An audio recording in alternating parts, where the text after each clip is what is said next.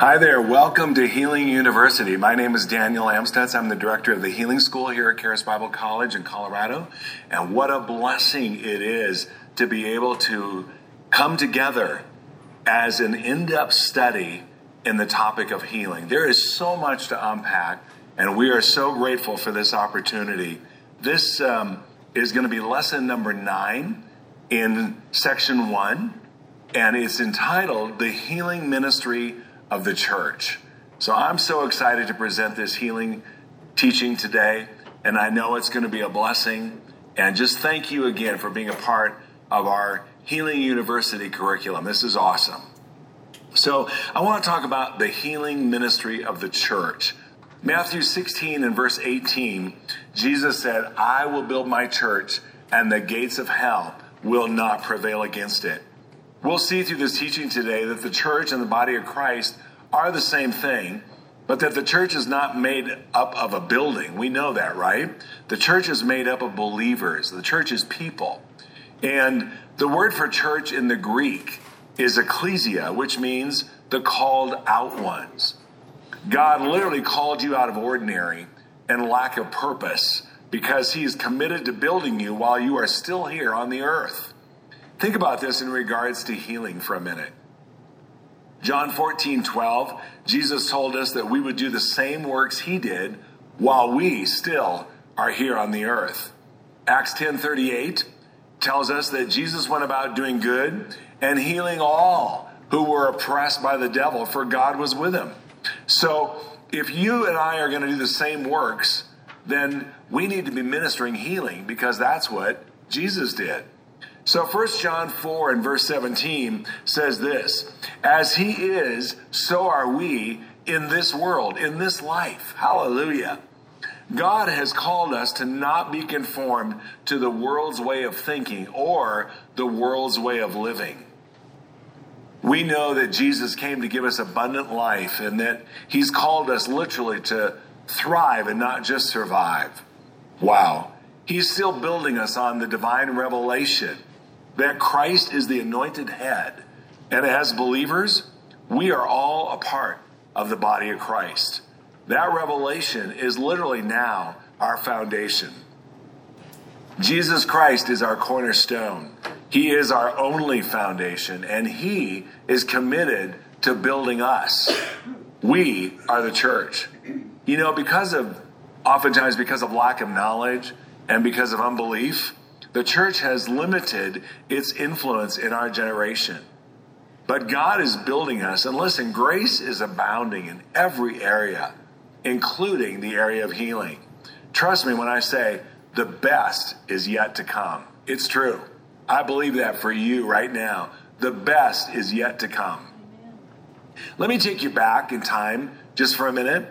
Long before the concept of church was ever known, God has always wanted a dwelling place. He's always wanted a relationship. And I'm going to go back to Exodus just for a minute, and then we'll we'll come back to the New Covenant again. But Exodus chapter twenty-five, verses eight and nine, God spoke something to Moses, and, and here's what he told him. He says, "Let them make me a sanctuary or a sacred place, that I may dwell among them. According to all that I show you," that is the pattern of the tabernacle and the pattern of all its furnishings, "just so shall you make it." We see very specific design in what God had in mind for this particular dwelling place or this sacred place, this sanctuary. So God gives detailed instructions about his design, and then he tells them something really interesting in this next passage, which we find in the same chapter, but verses eighteen through twenty-two. So Exodus twenty-five, verses eighteen through twenty-two. Let me read it for you. "And you shall make two cherubim of gold, of hammered work. You shall make them at the two ends of the mercy seat. Make one cherub at one end and the other cherub at the other end. You shall make the cherubim at the two ends of it of one piece with the mercy seat. And the cherubim shall stretch out their wings above, covering the mercy seat with their wings, and they shall face one another, and the faces of the cherubim shall be toward the mercy seat. You shall put the mercy seat on top of the ark, and in the ark you shall put the testimony that I will give you. And watch this. And there I will meet with you, and I will speak with you from above the mercy seat, from between the two cherubim which are on the ark of the testimony, about everything which I will give you in commandment to the children of Israel. Well, so what am I talking about? One day as I was studying this, I was really struck with the idea that there was nothing there between the wings of the cherubim except empty space. And there, in that place, the Lord God chose to meet and to speak with Moses, that place of empty space. Now, why? I I ask myself questions like this when I'm in the Word all the time. I don't know about you, but I, I said, why would God say, there I will meet with you, and there I will speak with you, when there was nothing there? As I was thinking about this, the Holy Spirit spoke to me, and this is what he said. Daniel, if you will give me your empty space, I'll turn it into a holy place. Wow. My whole world was rocked by that revelation. Only God can take an empty place, a place called empty, and fill it with himself. Only God can turn empty space into a holy place. All he needs from us is our yes. So I just found it very interesting that there was an angel at one end of the Ark of the Covenant with wings spread inward, and there was another angel on this side of the top of the Ark of the Covenant with wings spread, but in between was nothing but empty space. And God says, there, between the wings of the cherubim, is where I'm going to meet with you. And the Lord literally showed me that if we'll give God our empty space, he will turn it into a holy place. Well, then he told me later, he said, I want to take you to a passage now in the New Testament and show you this. So come with me to the Gospels now, to John chapter twenty. We're going to start with verse one. Now on the first day of the week, Mary Magdalene went to the tomb early while it was still dark and saw that the stone had been taken away from the tomb. And so she ran and came to Simon Peter and to the other disciple whom Jesus loved and said to him, they've taken away the Lord out of the tomb, and we don't know where they've laid him. Peter therefore went out and the other disciple and were going to the tomb. So they both ran together. And the other disciple outran Peter and came to the tomb first. And he, stooping down and looking in, saw the linen cloths lying there, yet he did not go in. Then Simon Peter came, following him, and went into the tomb, and he saw the linen clothes, cloths lying there, and the handkerchief that had been around his head, not lying with the linen clothes, but folded together in a place by itself. Then the other disciple who came to the tomb first went in also, and he saw and believed, for as yet they did not know or understand the scripture that he must rise again from the dead. Then the disciples went away again to their homes. Now verse eleven. But Mary stood outside the tomb weeping, and as she wept, she stooped down and looked into the tomb. Now watch this, verse twelve. And she saw two angels in white, one sitting at the head, the other sitting at the feet, where the body of Jesus had lain. Do you see it? There was nothing there anymore but empty space. The body of Jesus was no longer there. Jesus was about to ascend to his Father in heaven so that the empty space could become a holy place. Notice the phrase where the body of Jesus had lain.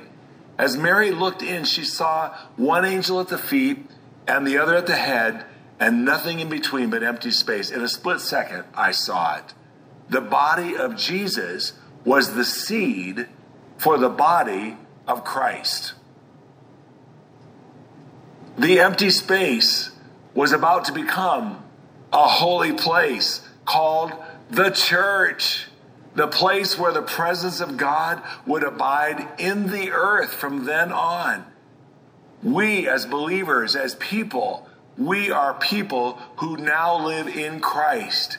Because of him, we've become the body of Christ. Look at Galatians three sixteen. Wow. To Abraham and his seed were the promises made. He does not say, and to seeds as of many, but as of one, and to your seed, capital S, who is Christ. So Christ literally became the seed. Jesus and his body became the seed through his death, burial, and resurrection for the body of Christ to be. Without Jesus dying and resurrecting again, there would never have been a body of Christ. If the body of Jesus had not been committed to being a seed, there would never have been a body of Christ. Look at with me at Philippians chapter two, verses five through nine. It says this, "Let this mind be in you, which was also in Christ Jesus, who being in the form of God, did not consider it robbery to be equal with God, but made himself of no reputation, taking on the form of a bondservant, and coming in the likeness of men, and being found in appearance as a man, he humbled himself and became obedient to the point of death, even the death of the cross. Therefore, God has also highly exalted him and given him the name which is above every name." Hallelujah. Hebrews chapter ten, verse five. "Therefore, when he came into the world, he said, 'Sacrifice and offering you did not desire, but a body you have prepared for me.'" Colossians one, verses seventeen and eighteen. "And he is before all things, and in him all things consist. And he is the head of the body, the church, who is the beginning, the firstborn from the dead, that in all things he may have the preeminence." First Corinthians twelve, twenty-seven. "Now, you are the body of Christ and members in particular." Wow. That phrase, members in particular, means that you have a place. You belong. We're better together. You're a part of something that's so big that it's all over the world, and yet you have a specific place. Ephesians one, verses twenty-two and twenty-three says this, "And he put all things under his feet and gave him to be head over all things to the church, which is his body, the fullness of him who fills all in all." Do you know, without the body of Jesus physically dying and resurrecting, there would be no body of Christ. So why does this matter? Why am I making such a point of this today? Well, because now, because that happened, we are the place of his grace. Saint Augustine is quoted as having said, "Without God, I can't, but without me, God won't." I love that. You know what? We are the body of Christ. We are the temple of the Holy Ghost. We are the church. And through us, the glory of God is literally going to cover the earth. Jesus is the healer, not us. Amen? But he has to have a body, a body of Christ, to be able to heal through. That's why we are his body. That's why it's impossible for healing to have passed away with the last of the original twelve apostles or disciples, like I was taught as a young man. As long as there is a body of Christ, there is going to be healing and the supernatural flowing through, accomplishing the will of God. The church would have to pass away in order for healing to pass away. So healing is happening through us all over the place as the body of Christ. He is still the head and the church is us. He's the head, we're the body. And it's interesting, isn't it, to think about this, but we are all he has. There is not another body of Christ. This is it. We are part of something absolutely epic, something so big that it literally is not only all over the globe, but it's not only on earth, but in heaven as well. Heaven and earth are cooperating together because of what Jesus has done. Now, John six, twenty-eight and twenty-nine says this, "They, the disciples, said to him," Jesus, "What shall we do that we may work the works of God?" Jesus answered and said to them, "This is the work, that you believe in him whom he sent." So talking uh, sometimes with people after the Healing School or in conferences or just around the world, it's interesting because many people think that in order to be working in a healing ministry or or operating in a healing kind of ministry, they think you have to be some kind of super duper. Well, let me tell you, that is so not true. If you are a believer, you qualify to be part of the body of Christ. And in the body of Christ, God has anointed, he's called you, he's equipped you to be able to do through the word and through the Spirit of God everything that Jesus said that we would do. And he said, we're going to do the same works and even greater still, because now they're going to literally be all over the world. And that's exactly what's happening right now. I find this passage so encouraging. Let, let this encourage your heart today. Look with me at Mark chapter sixteen and verse fourteen, when we talk about just, you know, quote, ordinary believers doing the work of the ministry. It says this in Mark sixteen, verse fourteen. Later he appeared to the eleven as they sat at the table, and he rebuked their unbelief and their hardness of heart. This was after he had resurrected from the dead. He rebuked their unbelief and hardness of heart. Why? Because they did not believe those who had seen him after he had risen. And then he says to them, go into all the world and preach the gospel to every creature. I don't know if you find that as funny as I do, but here he is rebuking them for their unbelief and their hardness of heart. And then he says, go into all the world and preach the gospel to every creature. Listen, you know what? Sometimes you just have to start where you are and use what you have. You may not have arrived, as Andrew often says, but we've left. And praise God that God uses ordinary people who just make themselves available to God's ability. He says to them in verse eighteen, go lay hands on the sick and they will recover. So we see him rebuking his disciples for their unbelief, and then he sends them out into the world just before he leaves to go back into heaven. Wow. I love that example. I mean, how would you feel? Talk about great faith, huh? So before Jesus ascended to be seated at the Father's right hand, he promised he would send the Spirit of God, didn't he? Uh, whom he called the Spirit of truth, and he called the Spirit of God the Helper. I love that.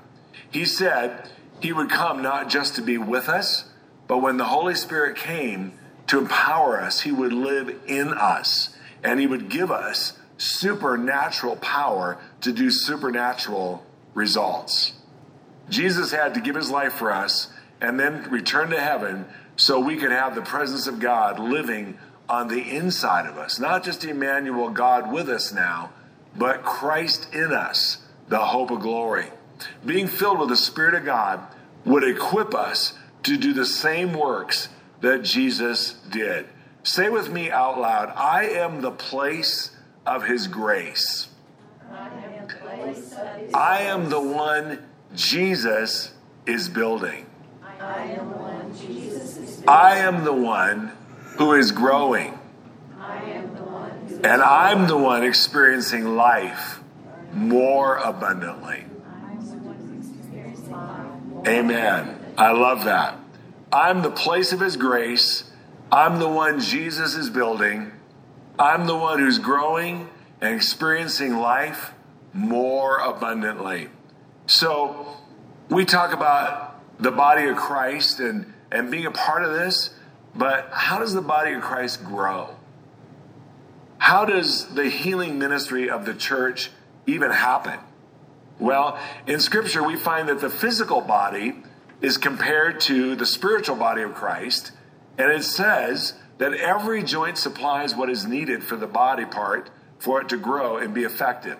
Think about this. If you were, you know, using the body analogy, if you were an arm just laying on the floor by itself, it wouldn't do you or your body a bit of good. You've got to be connected together, even though you may be functioning in a particular part of the body of Christ. Until you're connected and joined together, you will not be effective. This is what the Bible is trying to show us here. So in order to grow, we have to remain connected. We've got to stay abiding in the vine to be able to produce that fruit. We've got to get rooted and grounded in the Word of God and get connected as the body of Christ and stay connected instead of being a lone ranger somewhere. We got to be connected to the head, who is Jesus. The body has to be connected to receive supernatural communication. Ephesians four says this, verses eleven through sixteen, and he himself gave some to be apostles, some prophets, some evangelists, and some pastors and teachers for the equipping of the saints for the work of the ministry, for the edifying of the body of Christ, or the building up, encouragement of the body of Christ, till we all come to the unity of faith and of the knowledge of the Son of God, to a perfect man, to the measure of the stature of the fullness of Christ, that we should no longer be children, tossed to and fro and carried about with every wind of doctrine, by the trickery of men and the cunning craftiness of deceitful plotting, but speaking the truth in love, may grow up, hallelujah, may grow up in all things into him who is the head, Christ, from whom the whole body joined and knit together by what every joint supplies, according to the effective working by which every part does its share, causes growth of the body for the edifying of itself in love. So what am I talking about? Well, the church is a supernatural family. It's a supernatural gathering together, and it grows through the edifying. It grows up through the edifying of itself in love. But it doesn't happen without being joined and knit together by what every joint supplies. Every joint, notice, every joint supplies, not you. You're not the supply, but every joint supplies. So one part of the body is literally dependent on the other. We have to be connected to be functional and to be healthy. So what does this mean when it comes to healing? Well, First Corinthians twelve and verse twelve says, "For as the physical body is one and has many members or many parts, but also the members of that one body being many are one body, so also is Christ."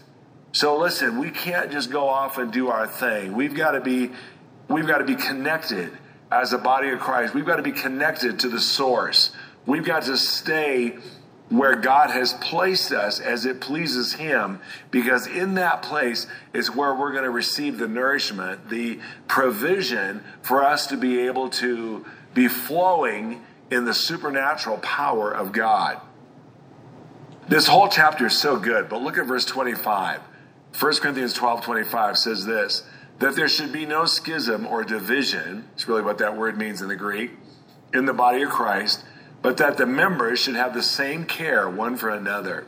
So, did you know that the body of Christ is actually designed by God to help us heal? Healing comes through the body of Christ. What a powerful thing to realize that when we're connected as the body of Christ together, there's healing all over the place. Amen. One of our conferences that we do Uh, here on our Colorado campus uh, is called Healing is Here. Many of you are already familiar with it. Uh, I love the conference because I'm so involved with healing ministry here, and I love to see people set free. Uh, but I'm telling you, you get in this atmosphere of faith where thousands of people are coming together uh, over a common uh, ground, over a common goal, uh, and that is healing and wholeness and health. It's powerful. I tell people all the time, I dare you to go back to our archives of our healing school and stay sick. You know, we're going to make it really hard for you to stay sick when you're around people who believe in healing. That's what the body of Christ is intended to do. We should have the same care one for another. So let's talk about this a little bit. We as believers need to get off our blessed assurance and start helping one another. Amen. Start caring for one another. Start getting aggressive towards bondage and sickness and disease, and, and not being okay with sickness in those that we are connected to. Make it hard for them to stay sick around you. This is what love does, because love lives to give. John thirteen, verse thirty-four and thirty-five, Jesus said this, "A new commandment I give to you, that you love one another as I loved you, that you also love one another. And by this all will know that you are my disciples, if you have love for one another." Wow. You know what? The world is waiting to see that. The world is waiting to see how we are caring for each other. When one is sick, we're going to be someone's provision. We're going to be somebody's miracle. We're going to be somebody's healing. It's just waiting to happen because it's alive and well on the inside of us. And this is what love does. Love gets involved. Love cares. Love steps up. So watch this. Acts chapter three and verse six. Then Peter said to the man at the gate, "Beautiful, Silver and gold I don't have, but what I do have, I give you. See, if you know what you have, you can give it to somebody else. And this is what Peter did. He said, what I do have, I give you. And then, the, and then this is what happened. In the name of Jesus Christ of Nazareth, rise up and walk. And we're going to go into this a little bit later in the story, but that's exactly what happened. He rose up and he walked. Why? Because Peter gave what had been freely given to him. He gave out of that grace. He gave out of what had been freely given, and so he freely gave it, and the result was a miracle, was a healing, was a life changed and transformed and restored. Man, I tell you what, we as a part of the healing ministry of the church today have so much opportunity around us all the time. God isn't, we're not waiting for God. God is waiting for us. Amen? We're not waiting for healing to manifest. God's waiting for us to simply release what's already been given to us as the church, as believers, and let that healing be made manifest. I believe somebody's receiving healing right now. Even as I'm teaching, right in this moment, someone is receiving healing right where you are right now. And I release that into your life, into your body right now through the gifts of the Holy Spirit in the name of Jesus. Woo! That's powerful. Thank you, Lord. So God designed the body of Christ to be a place of healing. The body of Jesus was a place of healing, so why wouldn't the same thing be true for the body of Christ? Jesus went about doing good and healing all who were oppressed by the devil. So if that was true of the body of Jesus, then why wouldn't the body of Christ be the same thing as he is being represented all around the world? I love the end of the Gospel of Mark in what we call the Great Commission. It says this in Mark sixteen twenty, and they went out. You know, that could be a big key right there. Instead of staying and sitting, no, these signs will follow those who go. Go, go into all the world. Go out and give what's been freely given to you. And Mark sixteen twenty says, as they went out and preached everywhere, the Lord working with them and confirming the word through the accompanying signs. Amen. The Lord working with them and confirming the word. You know what? That's the same thing that God will do through you today. That good news is that it's never stopped. We are still going out. The body of Christ is all over the globe now, and so is healing. Whenever you see healing happening in the scriptures, there was not only a big impact on the one person who was being healed, but there was also a big impact on the person, on the people, on the person, but on the people that that person was connected to, often even resulting in city transformation. Look with me at this passage now out of Acts three, one through ten that I was just mentioning earlier. Peter and John went up at the hour of prayer, about the ninth hour, which was about three p.m., and a certain man lame from his mother's womb was carried. Now think about this. This certain man who was lame had been, was carried there daily at the gate of the temple, which is called Beautiful. Now, pause there just for a minute and, and go over to Acts chapter four and verse twenty-two, because what we discover in Acts four twenty-two is this man was over forty years old on whom this miracle of healing had been performed. So you know what that tells me? Go back now to, to Acts three, verses one through ten. It says that this certain man was... was lame from his mother's womb and was carried daily to this place at the gate of the temple, which is called Beautiful, the, the gate called Beautiful, to ask alms of those who were entering the temple. So it tells me that this process was going on for probably around forty years. I don't know, maybe thirty-five years. Who knows when it actually started as a little kid. But he had been doing this for a lifetime. They had carried him to this same place, this same limitation have been expressed daily, over and over and over again. But then, one day, I tell you what, I love suddenlies. I love Holy Ghost moments, because Peter and John now, as disciples, aren't just consumed with their own needs, but now they're living to give. They're they're all about the gospel. They're they're seeing the kingdom of God established. And now they're going out and, and they're going to the temple at the hour of prayer, three o'clock in the afternoon. And as they approach the temple, they see this guy who's been there for approximately forty years, And seeing Peter and John about to go into the temple, this guy is asking for alms, and fixing his eyes on him with John and Peter, Peter said, "Look at us."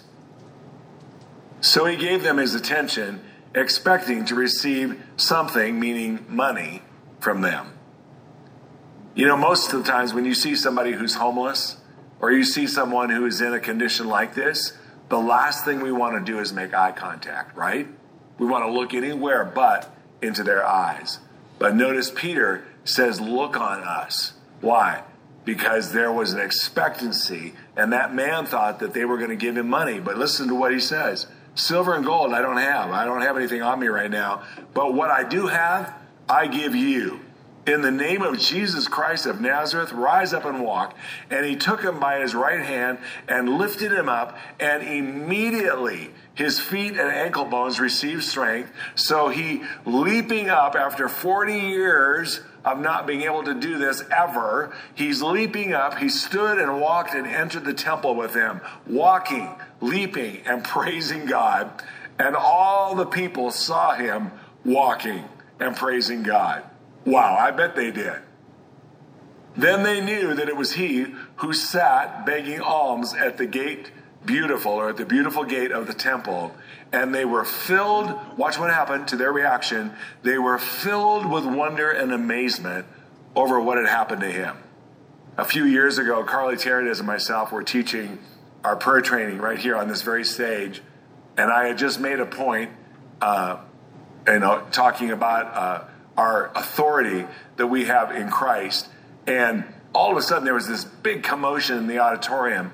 And I remember thinking, well, it was really powerful truth, but it wasn't like that good.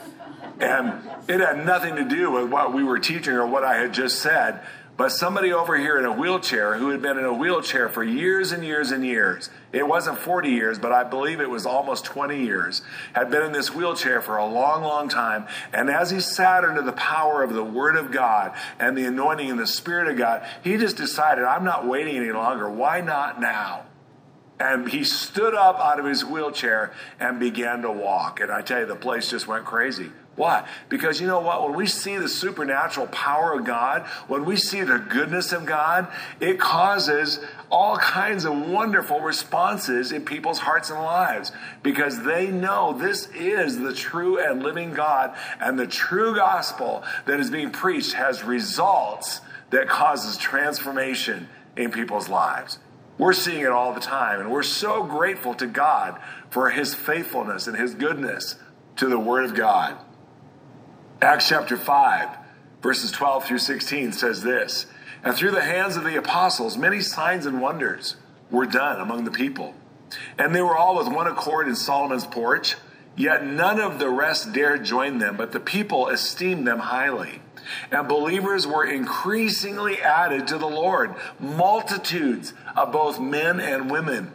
So that they brought the sick out into the streets and laid them on beds and couches, that at least the shadow of Peter passing by might fall on some of them. Also, a multitude gathered from the surrounding cities to Jerusalem, bringing sick people and those who were tormented by unclean spirits." And I love this. "And they were all healed." Listen, this is the healing ministry of the church. It is such a lie that healing has passed away with the last apostle. It's impossible, because it wasn't connected to the apostles. It was connected to the church. Jesus is the healer, and now as the body of Christ, healing is a part of the body of Christ. So we're going to see, as we go further here in the teaching today, how powerful this can be, not only as an idea, but as a lifestyle for every one of us who are believers.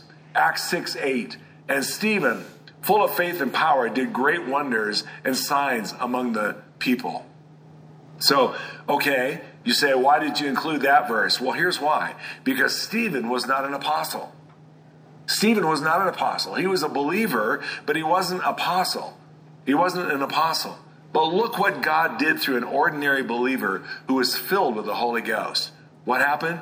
Full of faith and power, Stephen did great wonders and signs among the people. There were healings happening all over the place.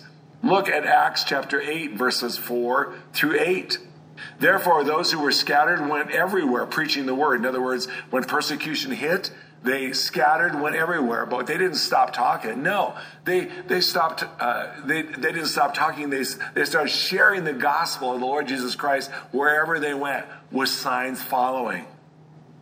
They went everywhere preaching the word. Then Philip, who, by the way, was not an apostle, went down to the city of Samaria and preached Christ to them, and the multitudes, hallelujah, the multitudes with one accord heeded the things spoken by Philip, hearing and seeing the miracles which he did. For unclean spirits, uh, crying with a loud voice, came out of many who were possessed, and many who were paralyzed and lame were healed. Now watch this. And there was great joy in that city. See, this is what happens when the supernatural power of God is allowed to be expressed in the church, and the church, wherever the church is, not just within the four walls of a building, but as people, as supernatural called out ones, wherever we go, healing goes, the power of God goes. We see the healing ministry happening in the church, in Scripture, and praise God, in our lives today. Look with me at Acts chapter nine. Verse ten, it says, Now there was a certain disciple at Damascus named Ananias, who, again, was not an apostle. And look what happened in verses seventeen and eighteen of Acts nine. And Ananias went his way and entered the house of Saul, who was killing Christians just weeks before this, by the way. And Ananias, laying his hands on Saul, said... Think about it, if you were Ananias, knowing that this guy had been a guy who was killing Christians, and now you've been called by the Holy Ghost on assignment to lay your hands on this guy. Woo! Hallelujah! So Ananias says, Brother Saul, the Lord Jesus who appeared to you on the road as you came has sent me that you might receive your sight and be filled with the Holy Spirit. And immediately there fell from his eyes something like scales, and he received his sight at once. And he arose and was baptized. How would you like to be a part of, of somebody who literally, like the Apostle Paul, wrote a good portion of the New Covenant and literally transformed Christianity forever? I mean, if you were Ananias, it'd be pretty significant, wouldn't it? Well, how many of you know there's divine appointments waiting for you right where you are? Right now, today, divine appointments are waiting for you. Just like Ananias heard from the Lord, the Lord is sending you. He's called you out to send you out to see the gospel communicated all around the world with signs and wonders following the preaching and the teaching of the Word of God. Of course, you know, with the Apostle Paul, after this, we see huge city transformation. We see country transformation, nation transformation, through Saul being transformed into Paul, all through the obedience of Ananias. Hallelujah. Acts nineteen, eleven and twelve, God worked unusual miracles by the hands of Paul, so that even handkerchiefs or aprons were brought from his body to the sick, and the diseases left them, and the evil spirits went out from them. Acts twenty. Verses seven through twelve. Now on the first day of the week, when the disciples came together to break bread, Paul, ready to depart the next day, spoke to them and continued his message until midnight. There were many lamps in the upper room where they had gathered together, and in a window sat a certain young man named Eutychus, who was sinking into a deep sleep. He was overcome by sleep. And as Paul continued speaking, he fell down from the third story and was taken up dead. But Paul went down, fell on him, and embracing him said, Do not trouble yourselves, for his life is in him. Now, when he had come up and broken bread and eaten and talked a long while, even till daybreak, he departed, and they brought the, the young man in alive. And I love this. And they were not a little comforted. In other words, They were not just a little comforted. They were really, really happy and excited over what had happened. This young man named Eutychus had died, and the supernatural actions of Paul brought this young man back to life again. And notice Paul just goes on. He comes back up after he, he uh, uh, ministers healing to this man and literally sees his life restored. He comes back up and breaks bread and goes on with life. And then he departs as if it is supernaturally ordinary. You know what? That's what God's called us to as the church. We should be experiencing miracles and healings and signs and wonders as an everyday occurrence as we walk with Jesus. James chapter five, verse fourteen and sixteen says this. Is any sick among you? Let him call for the elders of the church. Notice the sick one is the one who calls for the elders of the church, not the elders calling the sick, as is so often the case today. But is anyone sick among you? Let him call for the elders of the church and let them pray over him, the sick one, anointing him with oil in the name of the Lord. And the prayer of faith will save or heal the sick, and the Lord will raise him up. And if he has committed sins, he will be forgiven. Notice the sick person is the one to reach out. Hallelujah. If there was some kind of personal sin that may have opened the door to sickness in this, in this person's case, no problem. Forgiveness is given and received. Hallelujah for God's grace. Hallelujah for God's mercy that is new every single morning. So long before there was a body of Christ, even in the Old Covenant, we see people helping people win. How much more should we be seeing this now in the New Covenant? Well, I'm not going to turn there, but in Acts, in Exodus uh, seventeen, chapter seventeen, verses eleven through fourteen, is the story of Moses when they were in that huge battle. And God had told Moses, he said, Moses, as long as your arms are lifted up, you're going to win the battle. But if your arms are not lifted up, you are not going to win the battle. Well, you know what? After a while, Moses' arms started getting tired. And thank God for two men, Aaron and Hur, who came alongside and helped Moses. What if Aaron and Hur hadn't been there? Or what if Moses had been, you know, saying to himself, I, I know I'm supposed to keep my arms up, but I'm feeling so weak right now. What is wrong with me? I feel so weak. Well, you know what? Sometimes when you're in a healing journey, there are times when you do feel weak. There are times when, when you just, you know, the naturalness of life may try to literally consume you. How great is it to have somebody come and lift up your arms, literally come alongside of you, to stand with you and to help you. This is what God has designed for us as the body of Christ to do on a regular basis. Here is an Old Covenant example, even in Exodus chapter seventeen. So before anyone really knew about the church like we do today, they did know that Jesus was a healer, and they knew that he could do miracles. But when the word got out, people helped other people receive their provision. And that's the way that God intended for it to be. In Luke five, seventeen through twenty-one, some men carried, for, carried this man who was paralyzed, and they literally took the roof off in order to get this man to Jesus. I'm telling you, people are, are, are wonderful when we begin to realize the power that we have literally to help one another. And so I want to just end with this today. John fourteen twelve, again, we know this verse so well, but most assuredly I say to you, this is Jesus speaking. And he doesn't just say, you know, here it is, but he says, most assuredly I say to you, he who believes in me, the works that I do, he will do also. And greater works than these he will do, because I go to the Father. Listen, Jesus is alive. The church is alive. Healing is alive. So the question is, what do you believe? Have you been taught, like I was taught, that the supernatural power of God, healing, the gifts of the Spirit, all passed away with the last apostle? Well, you know what? We've just completely debunked that lie. Amen. We've completely just said, no, there's no way. We see clearly from Scripture that even people who were not apostles were operating in the supernatural power of God, operating as normal believers, and that as a part of the church, this has gone on now since the church began in the second chapter of the book of Acts. Listen, the church was born in power. The church is going to go out in power.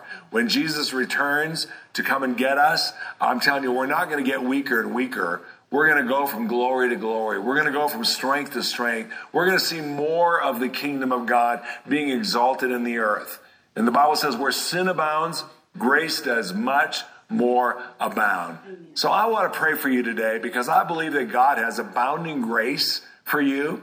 And God has enlarged the the uh, the territory of your heart today, literally to be able to say, God, I'm going to believe you for the impossible. And not only in my life, but I want you to do through me what you've done in me. Because as I have been freely given to, I want to freely give out. And I want to see transformation not only happen to a person, to, but to my community, to my city, to my state, to my nation. Come on, let's do it. Amen.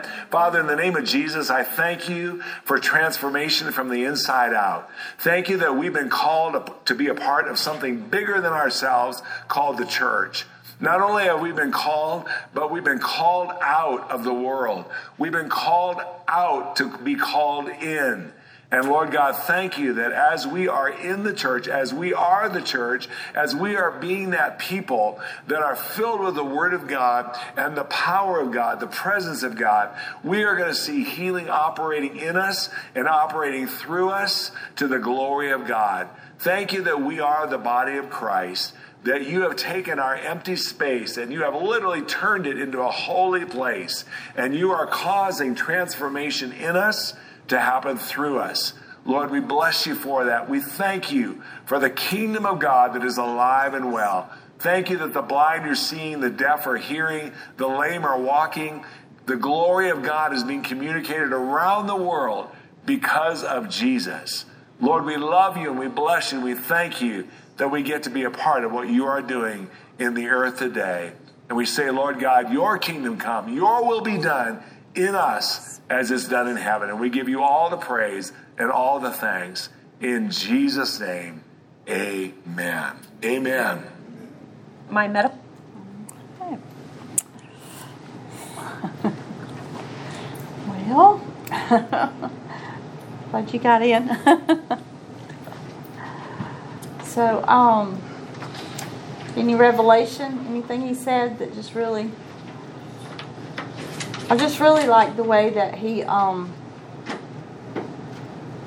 talked about the commission of the church. And a lot of times we don't see the church as a healing place. Um, and it should be. It should be a healing place. Emotionally and and um, physically. You know. Um, and I, it was, I never really thought about what he said either about... Um, calling the sick person calling for the elders. Yeah. That was that was kind of unique to me because I was thinking, well, that's what the scriptures say, but it seems like it's kind of played out the other way around. Um, so I thought it was kind of interesting how he said just a, just a different perspective that I had never thought about. Um, that was right there, plain as day in the scriptures, because that's what the scriptures say. I think just like the, the man that, you know, was at the temple, mm-hmm. and he'd been brought there every day to, to give alms, and, you know, he was looking at he was looking at Peter and he was expecting something. Mm-hmm. And he pointed out money, but I liked what Andrew said in a teaching years ago, mm-hmm. that he said that the expectation that the man had that he was going to receive something. Yeah. So, you know, those people who call for the elders, they're expecting to see something. Sure. And I think the church sometimes has fallen down because they they kind of beg people for, well, do you need prayer? Who, who needs prayer today? You know, and yeah. come up, come on, please, come up here and we'll pray for you. You know? Yeah. And so I think I think in a lot of ways there's there's people that, you know, they have been taught that, you know, the church the church is for preaching, or the church is for giving money, or, or whatever it is, but the church is not a place where I'm going to go and have my prayers met. Yeah, right. Yeah. Yeah. That's good. Well, they say, they say the words, you know, pray for this or pray for that, or but there's no teeth behind it today. Mm. It's just words. This puts teeth behind it. Yeah, true. That's yeah. good. That's a good word. Yeah. I thought it was really good. I like what you said. We aren't waiting for healing to start. God is waiting for us to release it. Absolutely. And I think that that's what gets missed a lot of times. Yeah. People are just like, oh, I'm not healing. It's like, no, you release it. Yeah. You release it. It's in us. Right. The healer is in us. Mm-hmm. Yeah. The healer is in us. It's not out here, something we're trying to get.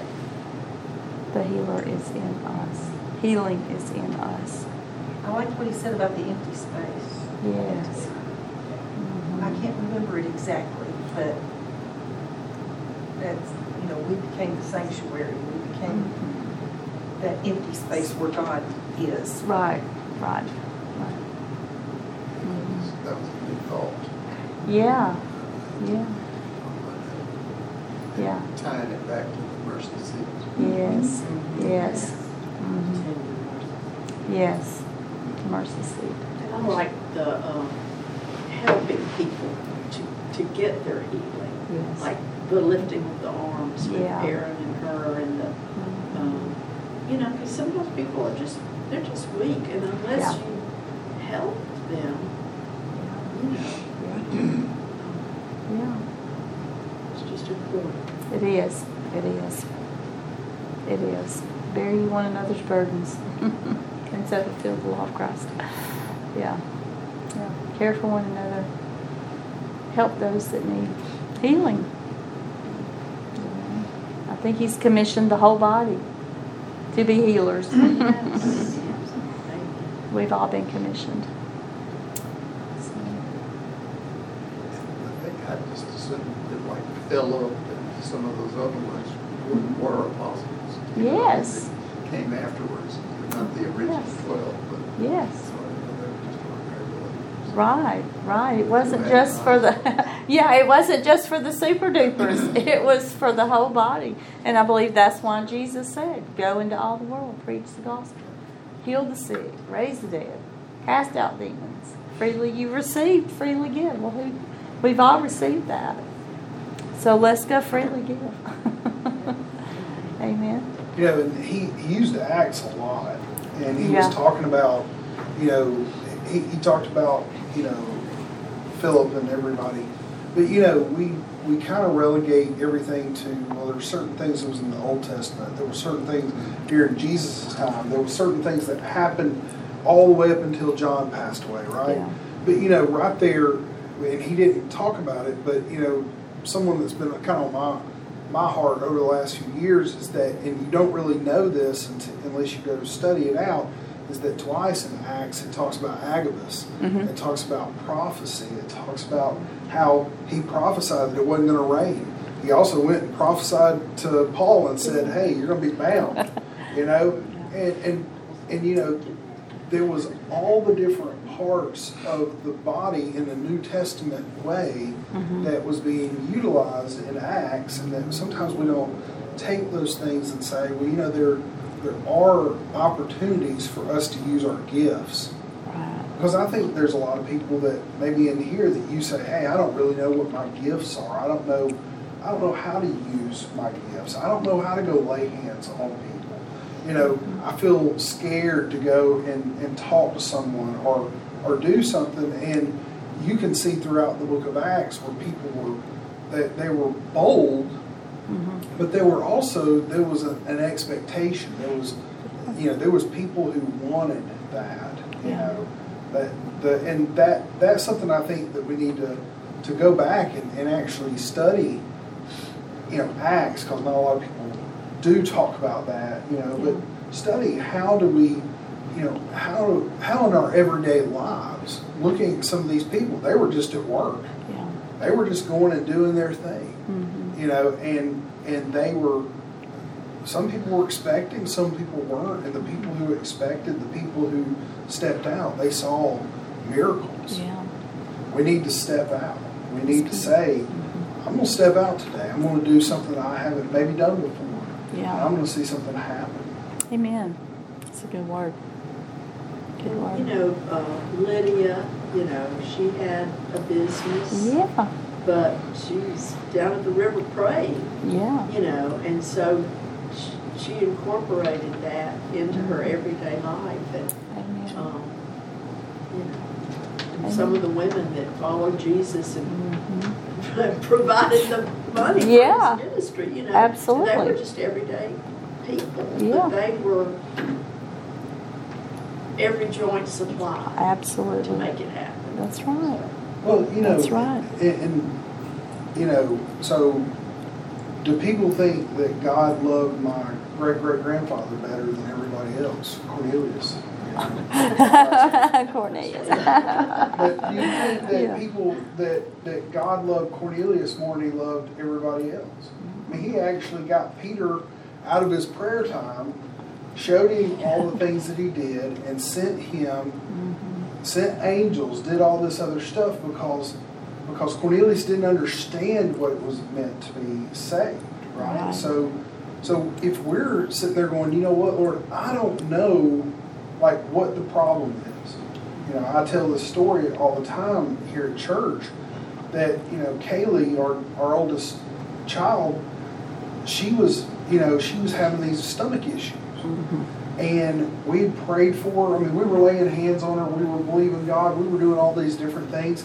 And we were in her bedroom at Longwood. And all of a sudden, we decided to pray. And I think Heather said, Lord, show us mm-hmm. what the problem is. Because mm-hmm. just laying on hands, just believing God, it ain't doing it, right? And so we're sitting there, and, and we said, amen. And Kaylee reaches over there and grabs this tube of stuff, and she starts rubbing it on her back and on her on her neck and all this stuff. And and it was just like automatically the Holy Spirit just talked to Heather and said, wait a minute, what are you what are you putting on there? You know? And she looked it up, and thirteen percent of girls for this particular, you know, medicine, it caused stomach issues. Mm-hmm. And Heather said, take it off. Go wash that off. And over the next few days, her stomach issues went away. Yeah. Well, I mean, you can believe God all day long and be drinking poison, and it's like you're stupid, right. you know. So, yeah. you know, don't be ignorant. Go find out what, yeah. what it is. Yeah. Seek ye first the kingdom of God and His righteousness, and all these things will be added unto you. That's good. You know, I tell people all the time, you don't know what to believe God for. Seek, seek first. Seek first, yeah. yeah. Because you know.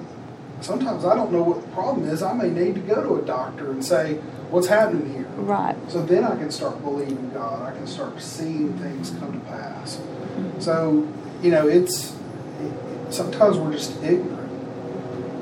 We don't believe that that we can discern yeah. beyond, you know, just claiming a scripture, that right. there can be a, a, a specific thing or... It, it yeah. just it's wisdom. It yeah. is. It is. It's hidden wisdom, and then we ask for it, and He opens our eyes. He provides. And a lot of times it's something that's kind of been there all along. Just, just didn't see it. it. Just didn't see it. Yeah. That's good. It's good word. Amen. Anything else on this one? All right.